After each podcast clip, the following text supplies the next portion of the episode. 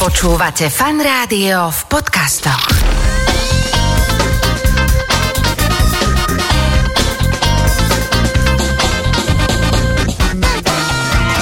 Nedeľná talk show so Šarkanom. Začína sa nedelná talk show. Už v tejto chvíli v štúdiu Fan sedí môj dnešný host alebo hostka Ema Tekeliová. Vítaj, Emi, ahoj. No čo, ja som rada, že sa vidíme po neviem koľkých rokoch naživo. A, To hej. a pozdravujem poslucháčov a verím, že aj oni majú takú radosť, keď stretnú bývalého priateľa alebo kamaráta, takže myslím si, že táto doba... Ty nám- si teraz povedala to, čo nám- sa hovorilo o, me- o nás, že by sme bývali priatelia, hej. Áno, tak mali sme čosi so sebou, ale tak ja som ťa mal na plagáte. A, A ja som to vedela, no. No ale vieš čo, ja, pamätáš sa, keď som ti minule niečo povedal v telefóne, ty sa rehotala, že ty si žena so slubnou minulosťou, Áno, áno, aj áno. budúcnosťou, ale ja, e, kým prejdem k takej tej e, tvojej úplnej novinke, ktorá je na svete e, prakticky v týchto dňoch, myslím na tom knižnom e, púlte, tak povrtajme sa naozaj v tej minulosti, lebo toto som sa ťa vž- vždy chcel opýtať, ako to bolo, tak postupne idem. Ty si normálne taká tá tvár toho slovenského modelingu z tých 90. a 80. rokov. Ako to vtedy fičalo, že, lebo dnes sú rôzne scoutingové, modelingové agentúry, ktoré chodia po školách a, a robia súťaže. Ako niekto prišiel na to, že uh, po ty moja sem, že budeš modelka? Ja musím povedať, že vždy, keď spomínam na tieto časy, tak je to pre mňa ako rozprávka, alebo mám pocit, že to nebolo v 20., ale v 19. storočí, že to bolo veľmi dávno a to práve preto, že už prebehli aj tie politické zmeny a že celý ten náš svet je niekde inde.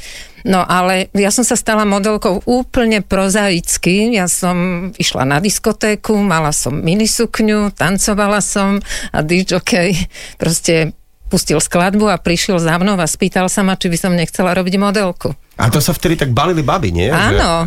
A ja som si práve myslela, že tak to je taký trik, aby ma teda zbalil, tak som povedala, že nie. A on mi povedal veľmi seriózne, že on je disjokej, ktorý ozvučuje módne prehliadky a že teraz hľadajú nové tváre, takže by bola šanca. Tak si povedala čo znova, že tak, tak dobre, alebo?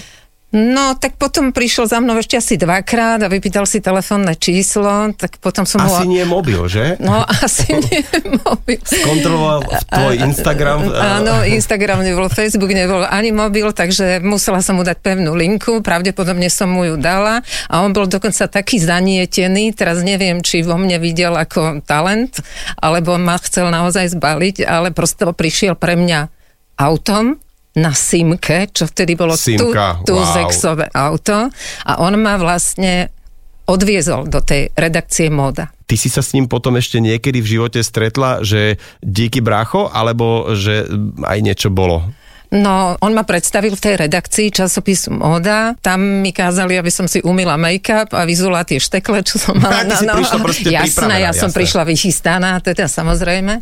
No a tam ma nechali tak chodiť správa doľava, správa doľava, si ma obzerali ako tovar a potom povedali, že dáme ti vedieť. No a ja som teda smutná odchádzala takou dlhou chodbou, bolo to na Pražskej a stretla som tam pána, ktorý tak rozšafne na mňa pozrel a hovorí, aj ty si tá nová? A tak si ma znova obzrel a povedal, teba budem fotiť. A to bol Karol Klala. Karol Kálaj. Veľká legenda s tebou veľmi spojená, pretože tie najväčšie tvoje také tie známe fotky, však ty si mal C40 tituliek, čo teda akože nedá sa povedať, na tú dobu, alebo vôbec, to je veľa, uh, bolo spojené práve s pánom Kálajom, starším. Áno, Tak vlastne určite. to bol uh, legenda, legenda. Áno, legenda. Hej, Aha, hej, o, hej. okay. No dobré, ale tak e, sa ti ozvali tým pádom asi, hej, že či zase ti volali na pevnú linku, že... A, no, že uh, oni mi zavolali na pevnú linku a povedali mi, že teda, aby som prišla na skúšobné fotenie svadobných šiat a tam už bol Kálaj a už som pochopila, že to je ten Sa to deje. pán fotograf. Hej. Inak to som aj netušil, že za tvojou kariérou je naozaj taký príbeh ako z nejakého amerického filmu. A teda vraciam sa k tomu, čo sme sa rozprávali pred chvíľkou, že teba si vyhliadli na diskotéke, nejaký DJ ti povedal, že si vhodná na modelku, ale čo si chcela pôvodne naozaj robiť? Lebo dnes je také, že dievčatá aj tak tušia, že dobre vyzerajú, že by teda mohli byť modelkami a potom teda, keď si u nejaká tá agentúra zoberie pod svoje krídlo, tak už e, sa deje to, čo sa deje v tom modelingovom priemysle. Hovorím, to je už iný svet. No. Ako keď sa ma pýtaš, sa ten môj starý svet, no bože chráň, aby som robila modelku. Veď modelky ani neexistovali. A rodičia, to Lebo toto cituješ matku asi, a, alebo otca. No nie, lebo ja som študovala prvý rok na práve, uh-huh. ináč som skončila teda právo a samozrejme, že otec to nerád videl, ako, že niekde idem do nejakého modelingu a, a proste líčiť sa a fotiť sa. Ale brali to tak, že keď to popri tej škole budem zvládať, že OK, no mala som prospechové štipendium, tak mi to trpeli. Ja, že vlastne e, štipendium bolo tým pádom učiť sa učí. A ešte som nejakú korunu zarobila. Hádam ju to prejde snáď. Hej, hej, hej. hej. No dobre, a teda víš, keď si pri tých korunách, čiže dalo sa vtedy živiť tým modelingom? Alebo uh, bolo vás tak málo, že iba tých pár sa tým živilo? No nás bolo na Slovensku asi 5, ale to boli hlavne tie dievčatá, ktoré fotili do tej módy uh-huh. a potom bolo ešte pár ďalších dievčat, ktoré robili aj módne prehliadky a, a za módnu prehliadku sme mali 200 korún. Ale počkať, to bolo celkom akože To dobre. bolo celkom slušné. slušné. Napríklad, keď obchodný dom robil v priebehu dňa 6 módnych prehliadok, tak, tak otec musel nakoniec povedať, že kurník šopa... Otec že... mi požičial aj Trabanta potom. Mali ste Trabanta? Áno, mali sme Trabanta, tak mi požičal, aby som mohla ísť na tú modnú prehliadku Trabantom, ale nie, to vtipkujem. Jednoducho, e, bolo to nárazové, tak ako je práca Jasné. modelky, ale bolo to ako v rámci toho, že som študovala, tak to bolo také mega. ako mega. Mega. Inak prepáč, že vieš, tak odbočujem z týchto, a že mali ste Trabant kombi alebo limuzínu? Lebo... Mali sme limuzínu. Wow, e, to sa mi vždy našiel názov, že Trabant limuzína, vieš, že proste, hej, tak si na tej limuzíne došla, 6 prehliadok zade, to sú krásne vtipné časy, ale boli aj takéto, že aj české, taká skupina, že české modelky, če, a vy ste sa poznali, boli si ako konkurencia, alebo ste sa niekedy aj na niektorých takých... Určite áno, lebo však sme žili v Československu. Československu áno, takže ja som mala dokonca to šťastie, že som sa dostala do tejto prvej ligy, hmm. ako sa to vraví, a robila som s týmito Češkami, alebo Pražačky, my sme ich volali Pražačky, tak Jasne. s týmito pražačkami sme robili aj zahraničné módne prehliadky, ale samozrejme tu na v tom našom RVHP okolitom svete, takže pre mladších poslucháčov to bolo Maďarsko, DDR,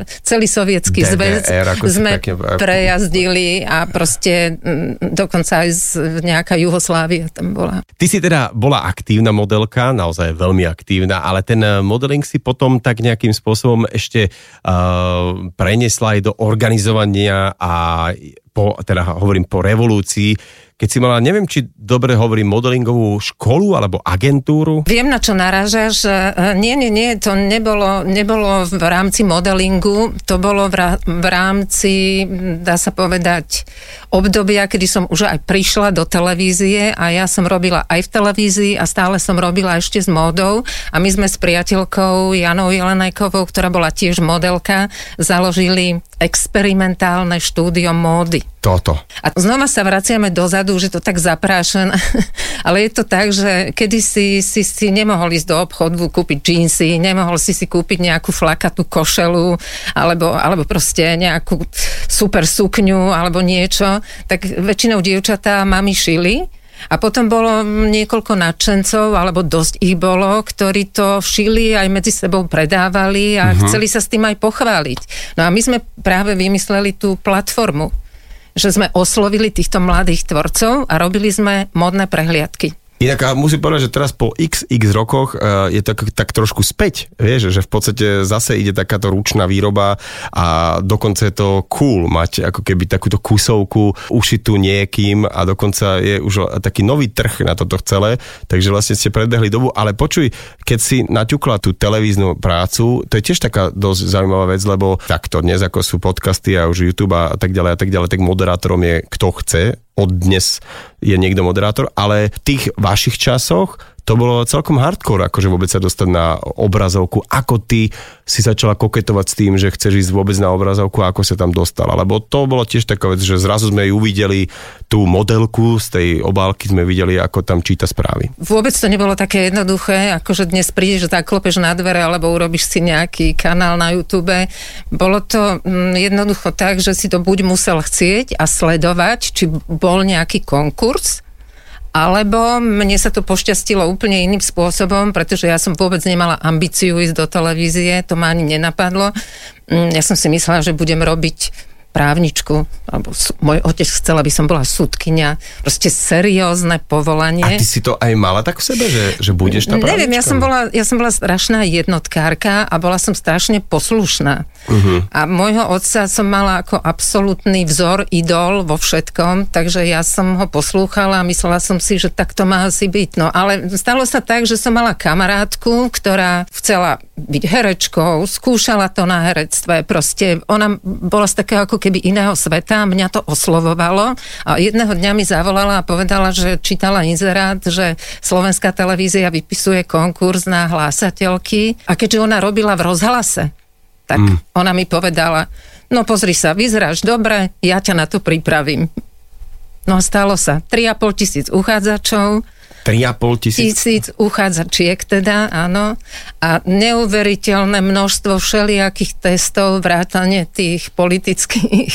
To bolo neskutočné si to, no a tak neviem, dodnes. Ako, do, do... ako som to vyhrala, ale viem, že keď som prišla domov a v schránke som našla ten list, že teda... To sa listom pekne ako Áno, ozvala. listom Dobre. oficiálne oznámilo tak môj otec sa na mňa pozrel, to vidím ako dnes a povedal mi, a to si chceš celý život iba pudrovať nos? Pred chvíľkou sme spomenuli, že si vyštudovaná právnička a niekedy si to aj využila, použila? No, myslím si, že som to využila len v rámci toho, že mám takú, také nejaké právne IQ, hmm. lebo to tak do človeka nasiakne v rámci toho, že keď je nejaká zmluva, alebo autorská, alebo akákoľvek, tak ako viem sa v tom orientovať a čítať tie zmluvy. Ale... My ostatní, kde nám dajú prst, že toto podpíšte, tak my to podpíšeme, tak ty sa tak ešte tak, tak akože očkom pozrieš, čo píšu, Áno, hej? asi tak, asi okay, tak. Okay. No dobre, takže to je asi taká, taká právnička, ako ja som strojár.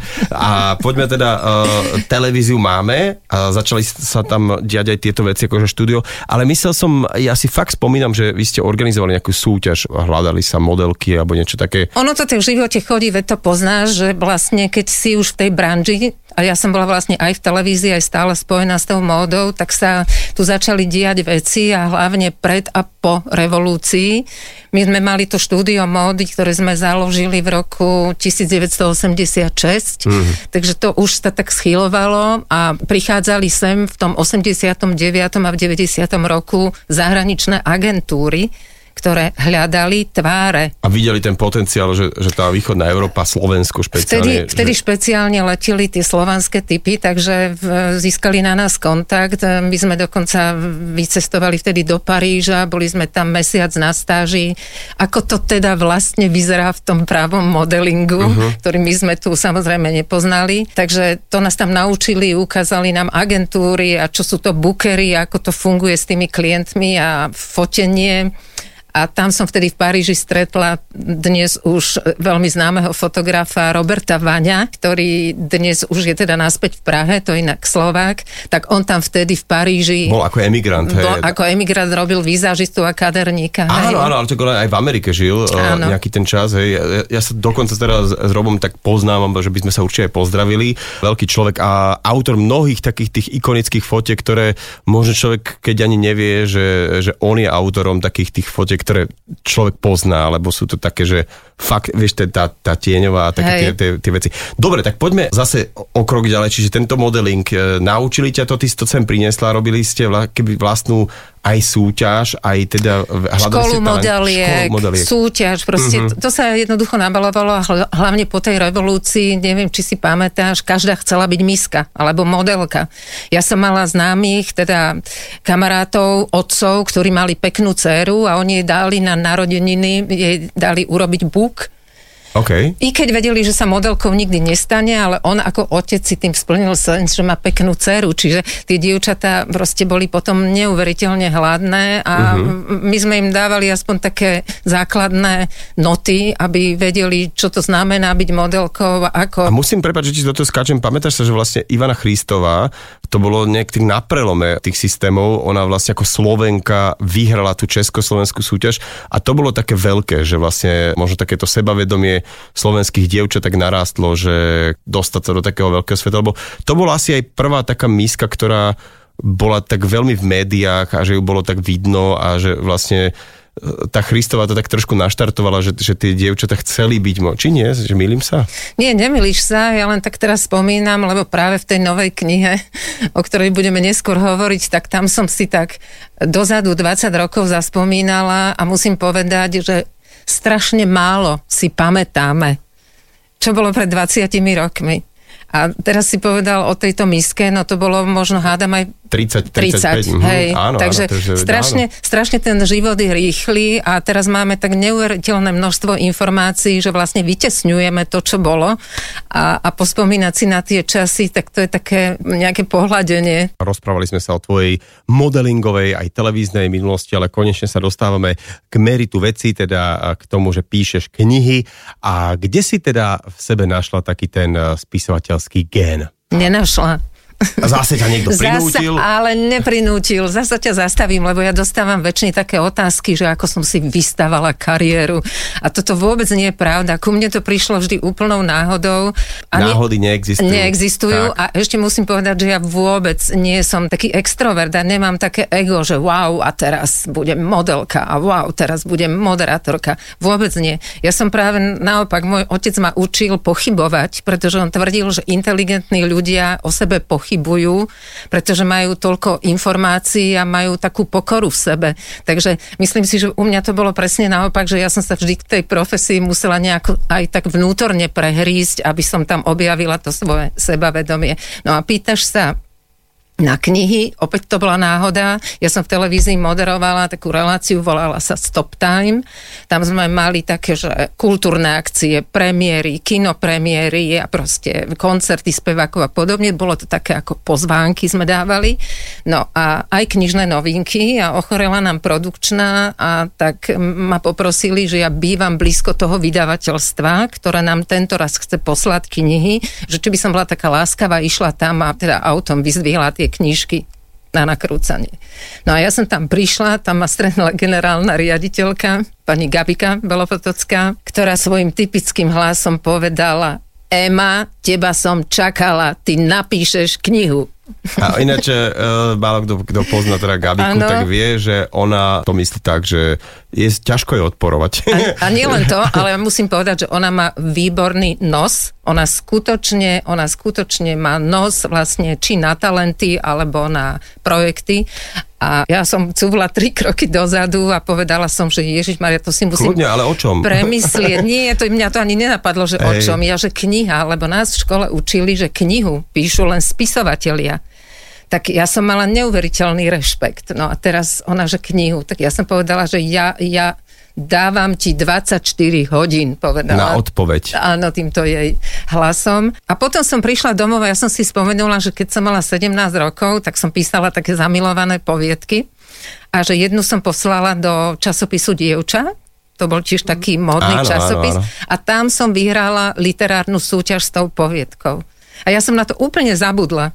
A vtedy som si povedala, že tak skúsim.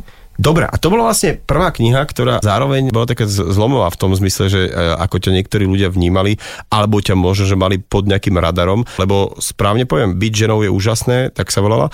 A to aj ľudia, ktorí teda, asi to bolo pre ženy určené hlavne, ženské publikum, ktoré sa s tým dosť totožnilo, ale aj ľudia, ktorí túto knihu v živote nevideli, aj muži, aj teda aj hoc kto, kto teda nesleduje nejaký ten knižný trh určený pre ženy, tak byť ženou je úžasné sa tak uh, zľudovelo. Áno, je... zľudovelo aj byť ženu je byť ženu je úžasné. Ale nie, naozaj, že, že, že to, to tak sa tak hocikedy uh, povie v rámci nejakého small talku, že niekto povie, že ak byť ženou je úžasné, vieš, a, a už sa to tak nejakým spôsobom dalo dokopy. O, tak poďme sa vrátiť k tomu, že O čom bola tá prvá kniha, že, že o šlo a že aká bola ambícia vôbec? No my sme hovorili o tej dobe, aká bola. To boli tie 90. roky, keď sa k nám po revolúcii dovalili doslova ako veľká vlna všetky novinky. Móda, kozmetika, ja neviem, všetko, čo sme proste obdivovali na západe a nemohli sme mať. A týka sa to mužov aj žien, ale samozrejme táto kniha bola pre ženy.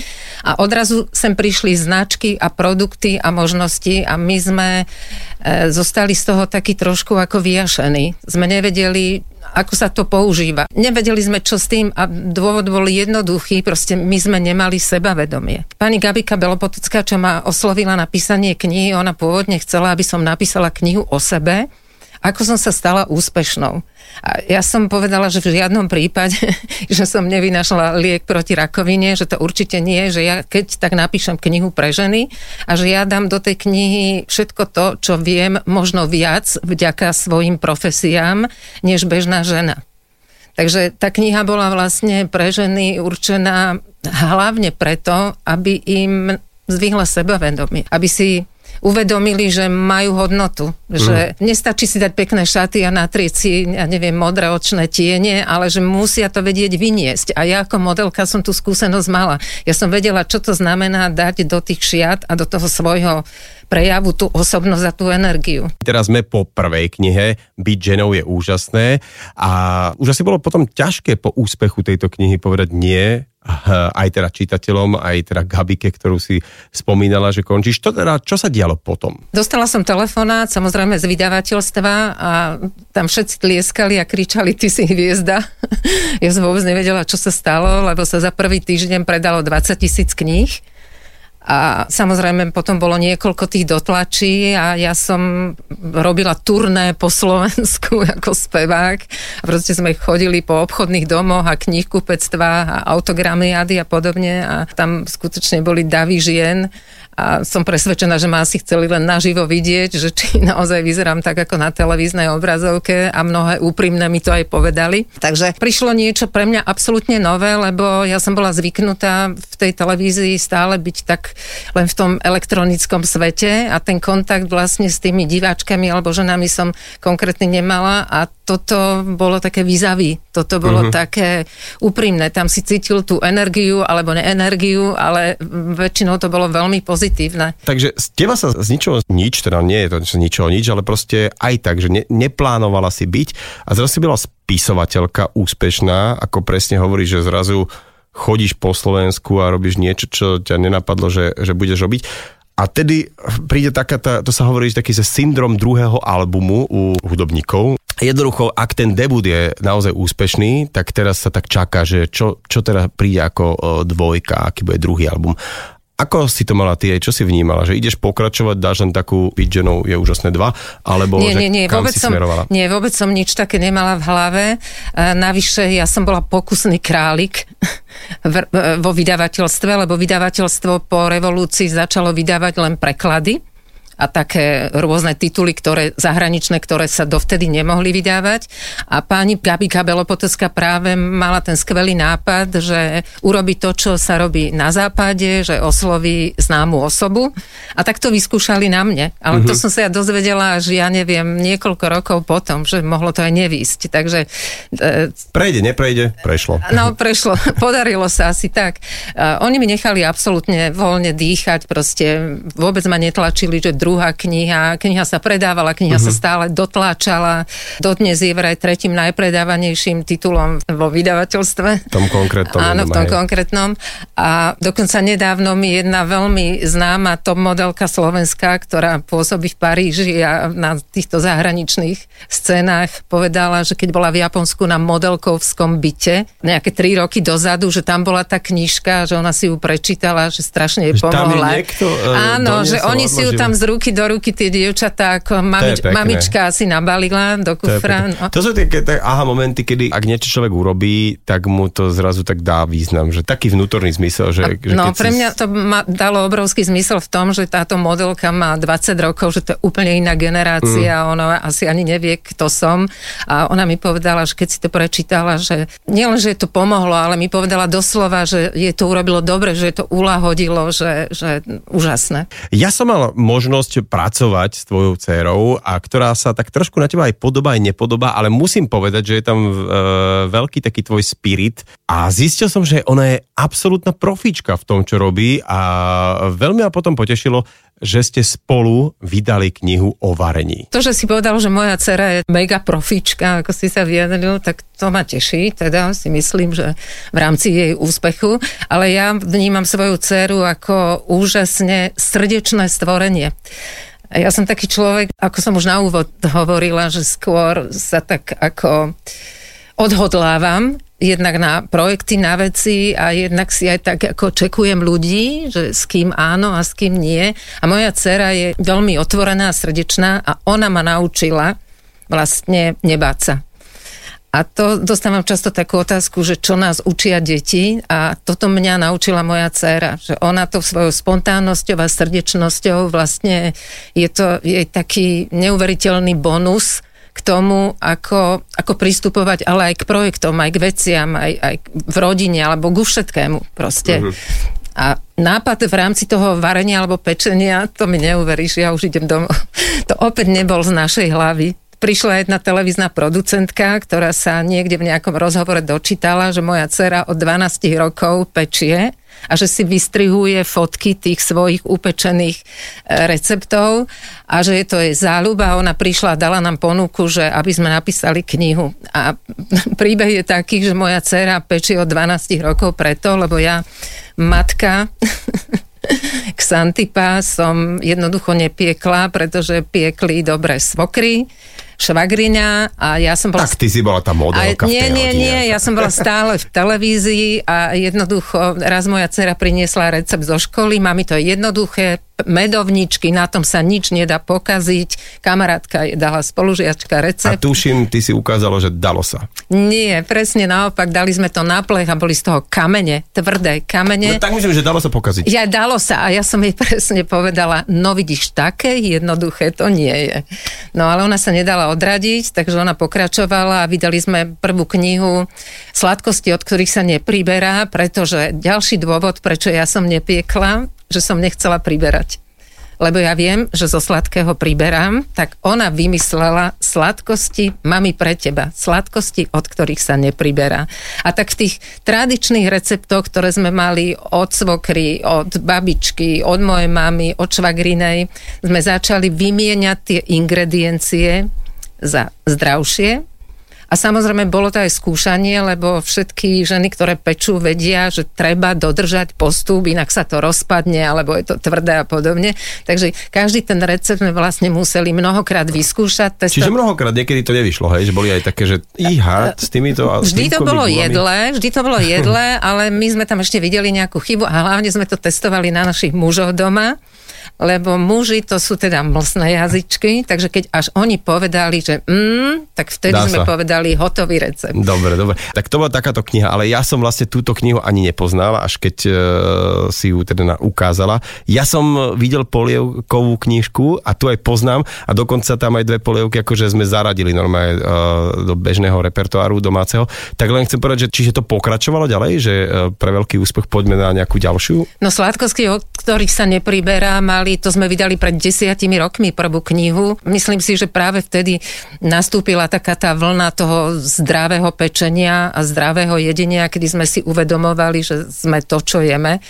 A vydali sme potom ešte ďalšie dve, uh-huh. knižky o sladkostiach. No a polievky, od ktorých sa chudne, to má opäť taký milý príbeh, že moja dcera študovala 11 rokov vo Viedni a ešte bola na stáži v Nemecku, tak jej sa vždy žiadala polievka. polievka. Keď študovala vo Viedni, denne chodila vlakom do Viedne a večer domov. A prvé, čo prišla večer domov, povedala, mami, máme polievku. To sa jej žiadalo.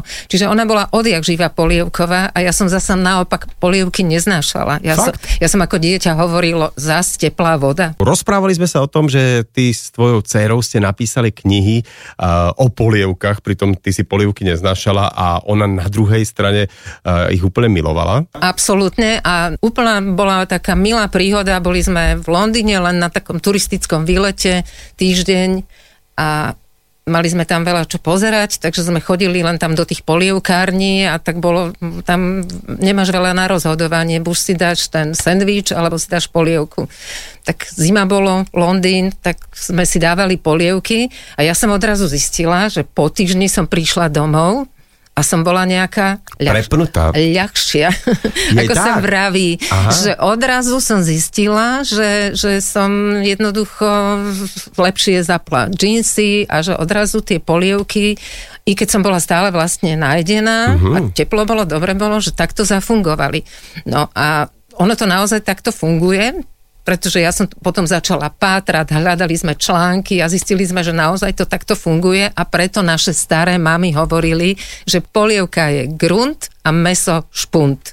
Aha, okej. Čiže, čiže tá polievková stráva jednak zrýchluje metabolizmus, jednak No tak je to tekuté, teplé, vyprázdňovanie a, a môžeš tam dať vlastne do nej všetky ingrediencie, ktoré, ktoré potrebuješ, lebo môžeš si tam dať aj sír, aj kúsok mesa, keď potrebuješ bielkoviny.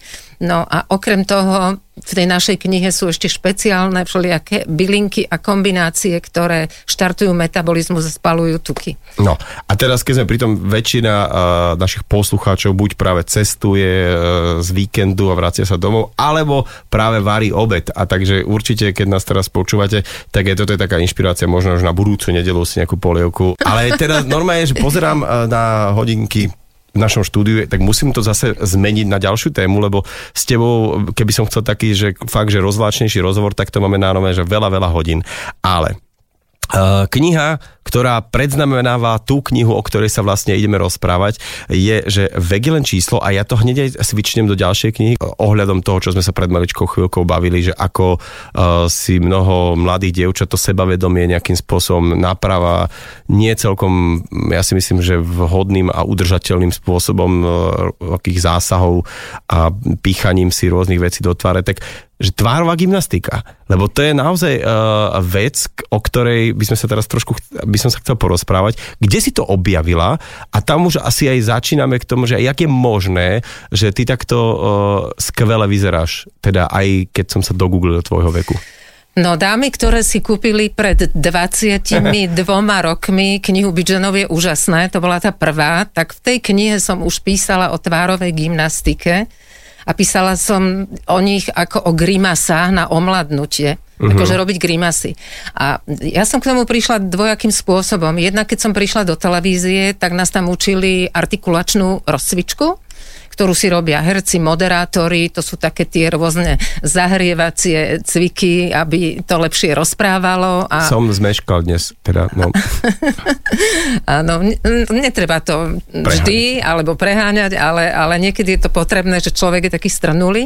A potom vlastne, ako prichádzali tie prekladové knihy po revolúcii na Slovensko, prišla sem taká knižočka malá, tá sa volala Self-Lifting tvárová gymnastika. A to vydala taká francúzska zdravotná sestrička, rehabilitačná, ktorá tam v tom úvode písala o tom, že vlastne sú to rehabilitačné cviky pre pacientov s ochrnutím tváre po porážke alebo po nejakom ochorení a ona ako rehabilitačná sestrička s nimi cvičila, predcvičovala tie cviky a odrazu na sebe zistila, že lepšie vyzerá. Respektíve jej to hovorili aj e, známi, priatelia, okolie.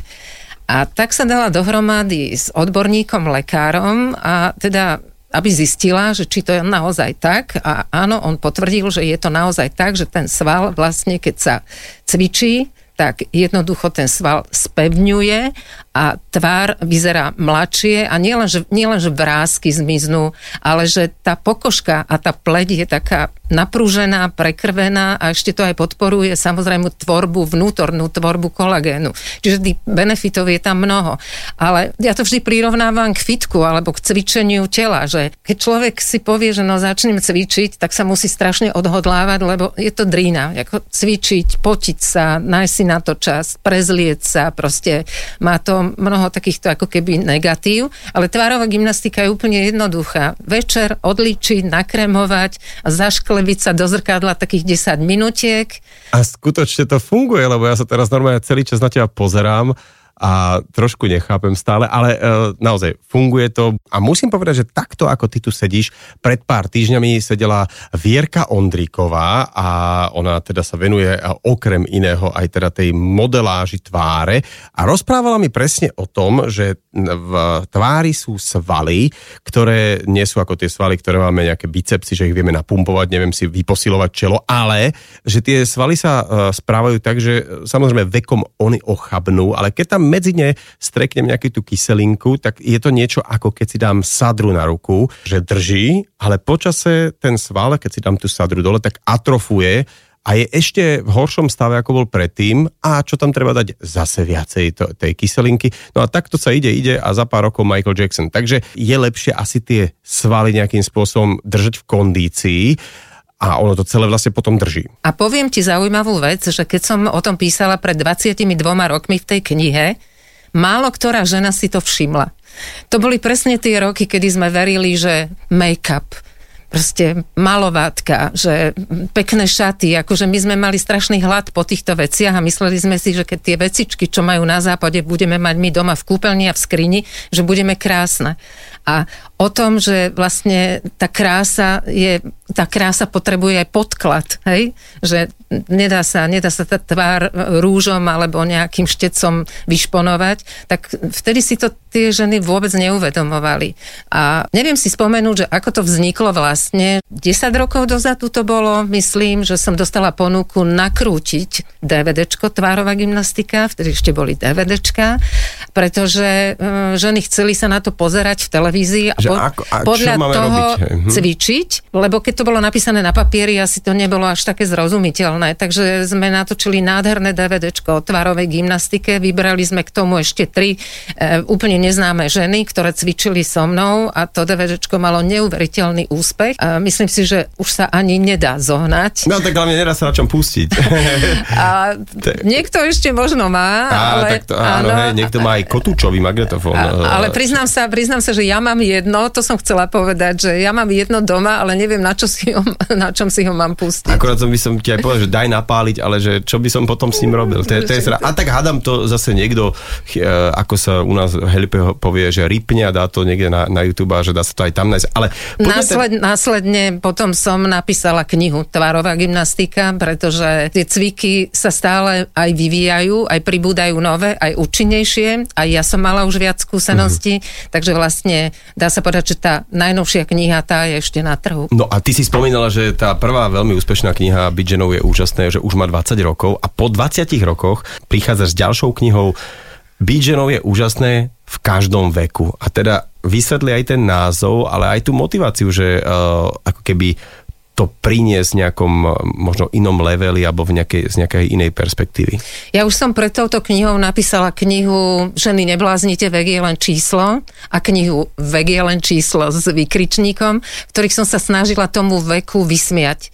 Lebo eh, neviem, ako to cítiš ty alebo iné ženy, ale každý má nejakú tú hranicu, s ktorou bojuje že ja som bojovala so 40 Ja už keď som mala 50, tak som si povedala pohoda, ale teraz sa ten vek tak posúva, že 40 vyzerajú na 25, 50 e, vyzerajú ako 30 takže dá sa povedať, že... Tak, prepač, to je pravda, že ja, ja si pamätám, že už keď sme, ja neviem, maturovali a keď sme videli nejaké, nejakých končiacich vysokoškolákov, alebo vôbec... Uh, Starí. To boli nové, že ujovia tety. Ale že naozaj, že tety. A to keď niekto, že jo, aj taký starý, taký mladý, 45 rokov, že jak mladý, 45 je, že to je, to je už koniec. A nielen to, kedy si, keď sa žena vydala, už bola pani a pre, pre deti cudzie bola teta. No, tak Dnes, keď vidíš dievčatá mladé, vydaté s kočíkom, to sú dievčatka. No jasné, a, však, a hlavne sú tu kočky, fakt, že, no, že baby nádherné. A to je to, že sa to posúva, chvala Bohu, že teda aj nejakou stravou, životným štýlom, nastavením jedno s druhým. Prepáč, ale prerušil som ťa. No chcela som len povedať, že každý máme takú tú hranicu, uh-huh. s mhm. ktorou bojujeme a ja som sa práve v tých predošlých knižkách chcela strašne tomu ako vysmiať, akože no vek je len číslo a tak som to ako zľahčovala vyšetrovala.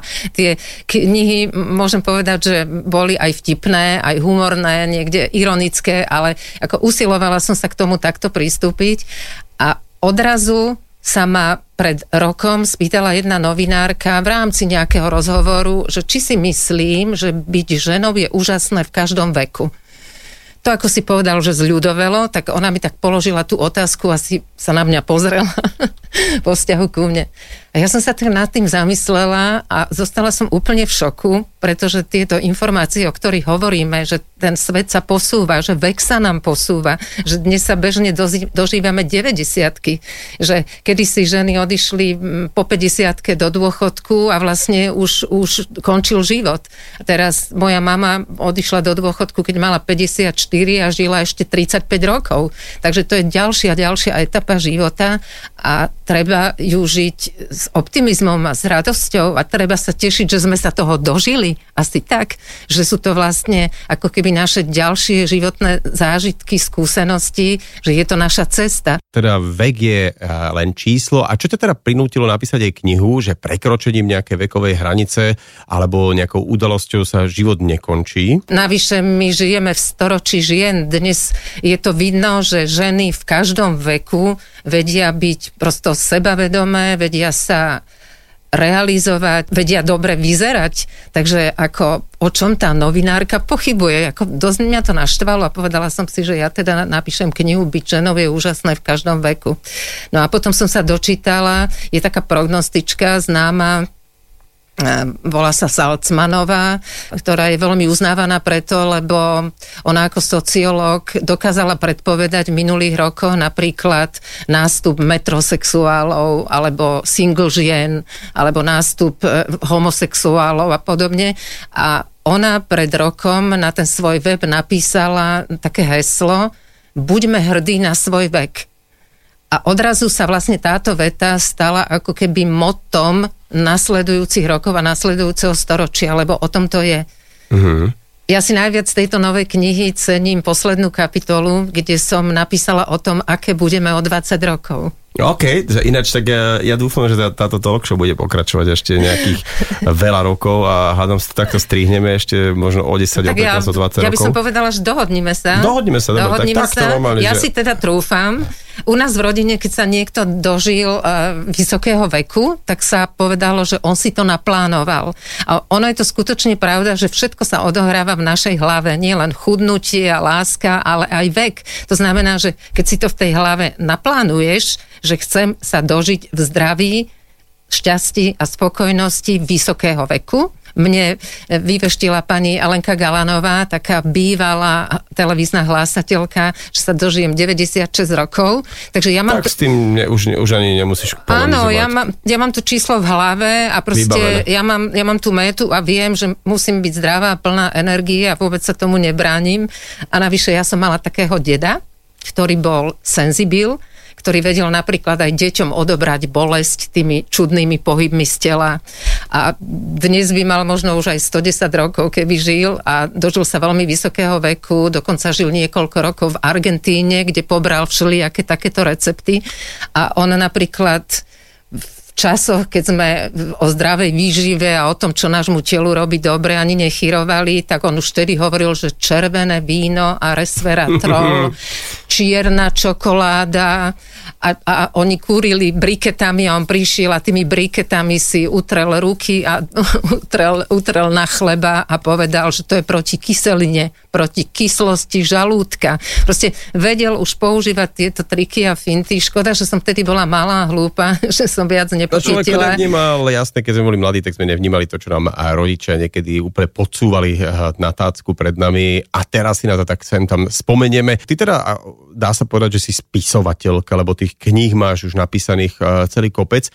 A tí spisovatelia, s ktorými som sa napríklad aj tu rozprával, tak hovoria, že musia mať naozaj takú o, disciplínu v písaní.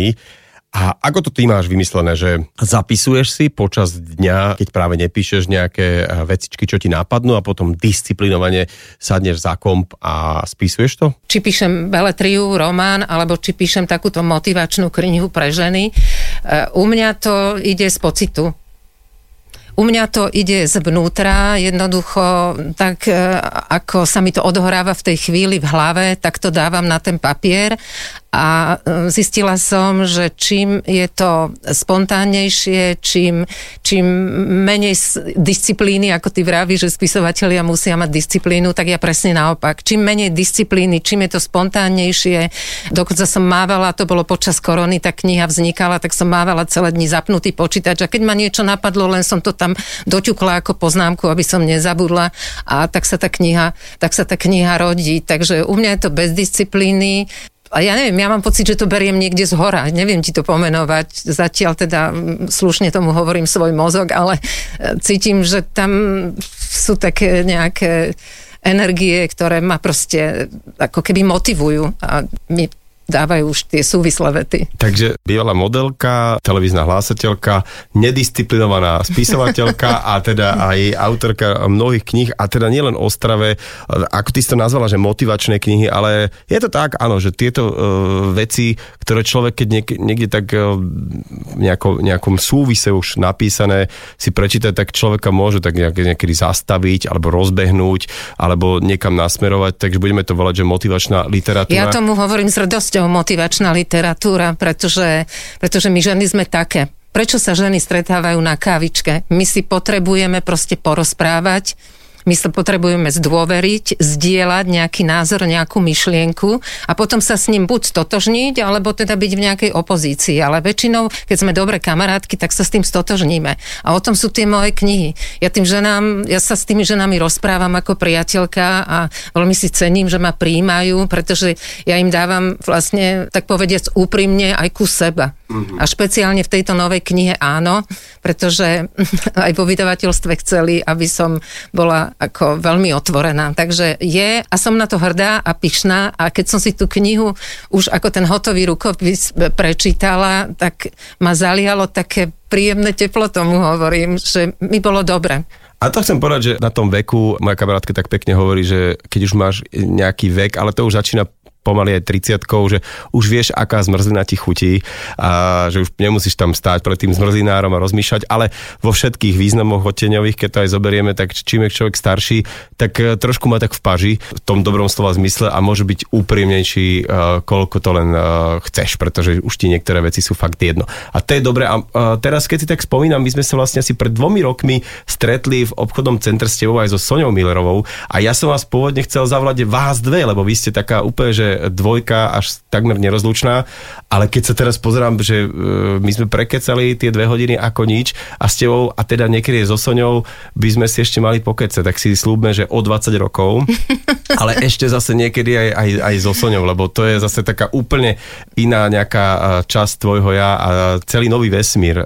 Ja sa veľmi teším na tie budúce roky, i keď mi vo vydavateľstve povedali, že si trúfam o tých 20 rokov, lebo o 20 rokov už ženy nebudú mať problémy, e, čo si kúpiť na seba, aké šaty, lebo budú také technológie, že budeme mať šaty, ktoré si pomocou myšlienky zmeníme farbu alebo materiál, aby boli teplé, alebo boli tenké. Budeme mať spreje, ktoré si nastriekame na tvár a budeme mať jednoducho hotový lifting. Takže e, takéto neuveriteľné technológie nás čakajú a o tých 20 rokov určite budú. Takže my sa budeme zaoberať už len tým, aby sme boli šťastné a to je tá moja cesta. Keď si spokojný a šťastný v živote, keď si vyrovnaný, keď ťa teší rodina, priatelia okolo seba, tak vtedy... Tak ten obal sa spraví sám. No, samozrejme, vtedy budeš dobre vyzerať a nie vtedy, keď si utrápený, tlačíš na pílu a naháňaš sa po obchodných domoch, po nejakých trendových šatách a aj tak v nich nevyzeráš dobre. Veľmi pekne ďakujem za tvoj čas, Ema, a naozaj sa teším, že si tu bola.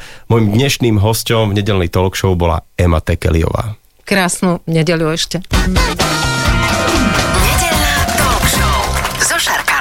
Talk show so Šarkanom v premiére každú nedeľu od 10. do 12. vo Fan Rádiu.